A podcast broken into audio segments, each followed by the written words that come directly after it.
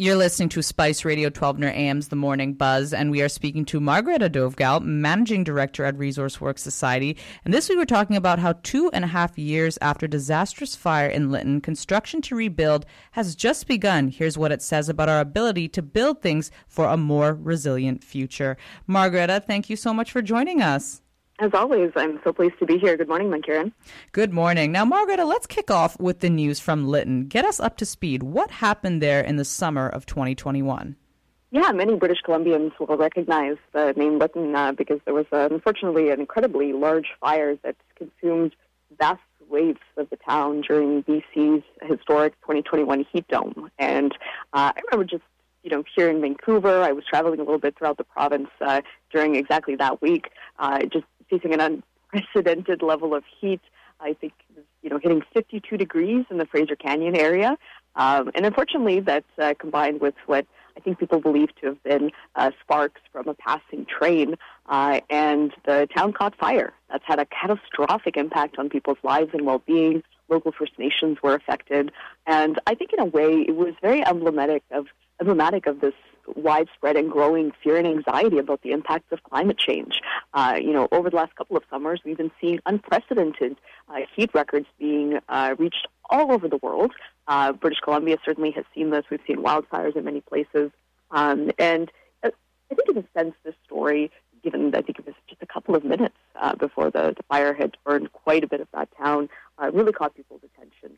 Um, we're talking a lot, as we should be, about uh, not just the risks to infrastructure and people's livelihoods, but also the risks to their lives. Uh, as things get hotter, we're seeing increases in heat-related illnesses, even deaths.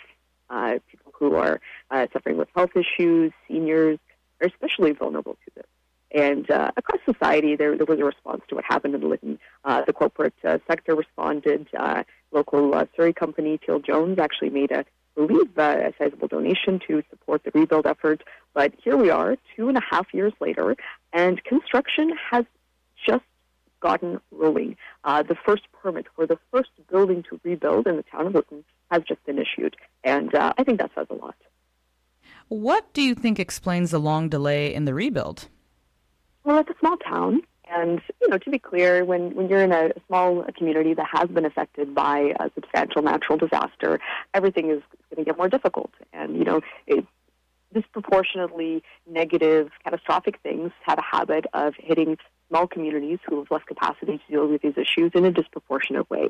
Um, so I certainly don't want to blame anyone there in the town. Um, there's been a lot of public interest and attention, and I think you know being sympathetic and acknowledging just the catastrophic impacts that that's having um, is, is really important. But the reality is that things move very slowly in Canada, even in the best of times. And we see this in all the kinds of things we need to be building. Uh, you know, we need homes uh, for a growing population right here in Metro Vancouver. We're nowhere near to building at the pace that we need to be to meet that demand. We need new hospitals. You know, Surrey is a good example of this uh, population growth is very clearly eclipsing our ability to build. And, you know, it, it hasn't been very long since a new hospital was built.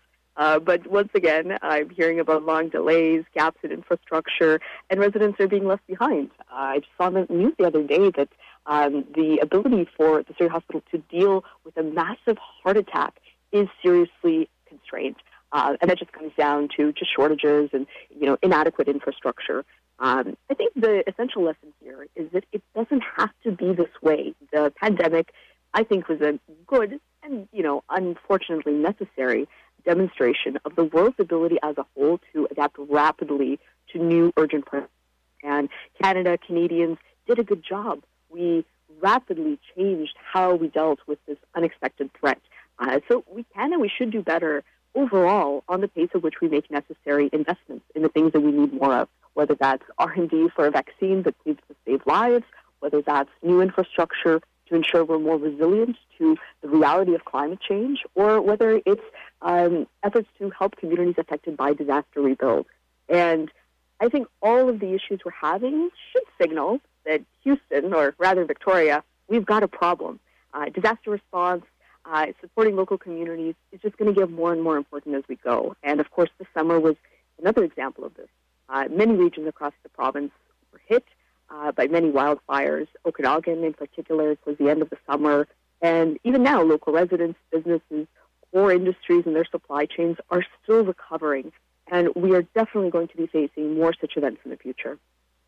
And speaking of extreme climate related events, a drought is currently affecting northeastern BC. What effect is it having, and how can the impact be managed?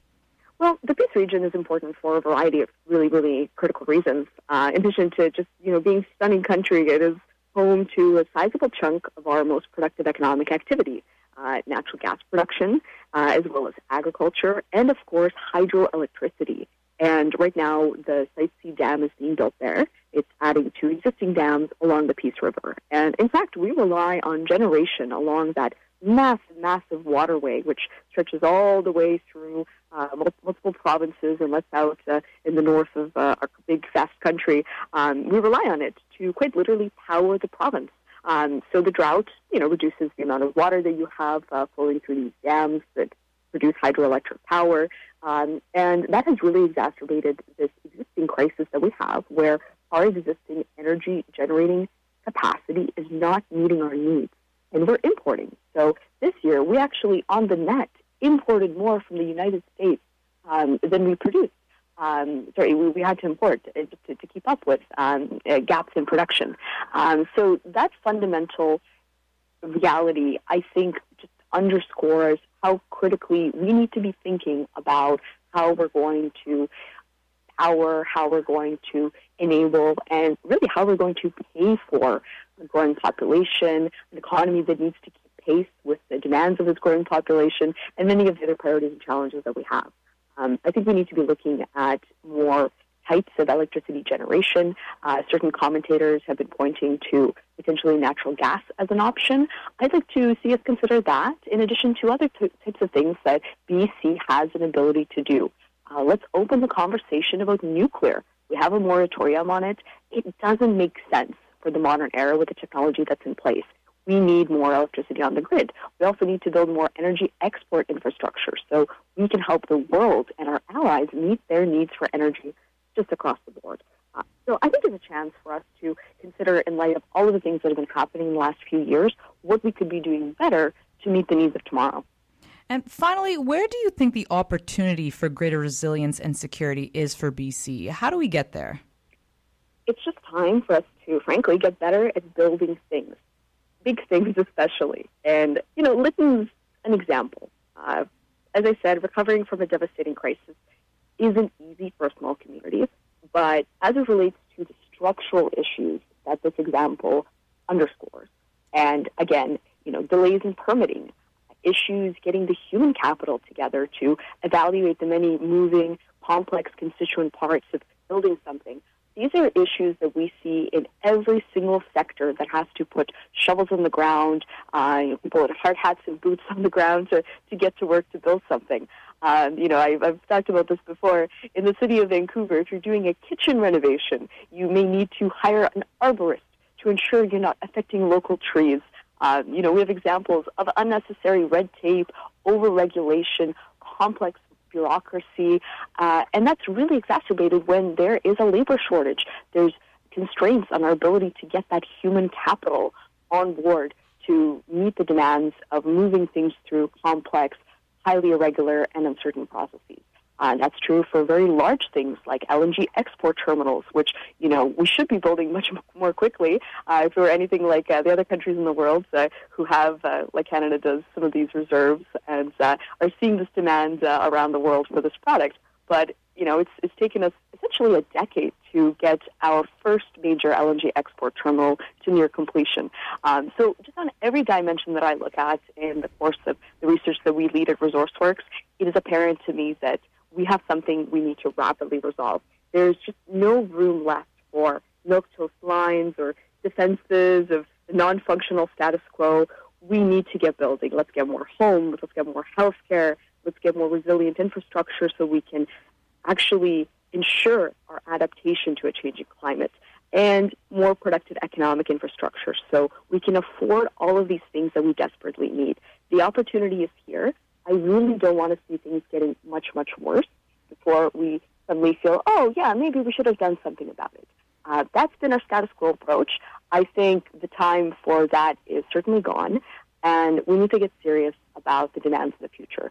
So, you know, last uh, last couple of months we've been talking to ResourceWorks about uh, what this is going to mean for uh, British Columbians as it relates to energy, uh, energy generation for domestic consumption, energy production to meet global needs. We're going to continue that conversation over the next few months, but you know you'll find me here chatting about uh, all the other constituent parts, uh, whether that's housing, healthcare, you know, transportation infrastructure, and all the kinds of things we need to do to ensure that British Columbians have a high quality of life, have a secure, prosperous future as the world changes rapidly. Mm-hmm, certainly, a very important conversation. And Margareta, thank you so much for your time as always, and have a wonderful holiday season. You too. Happy holidays, Merry Christmas, and Happy New Year. Talk to you soon. Thanks. Chat soon.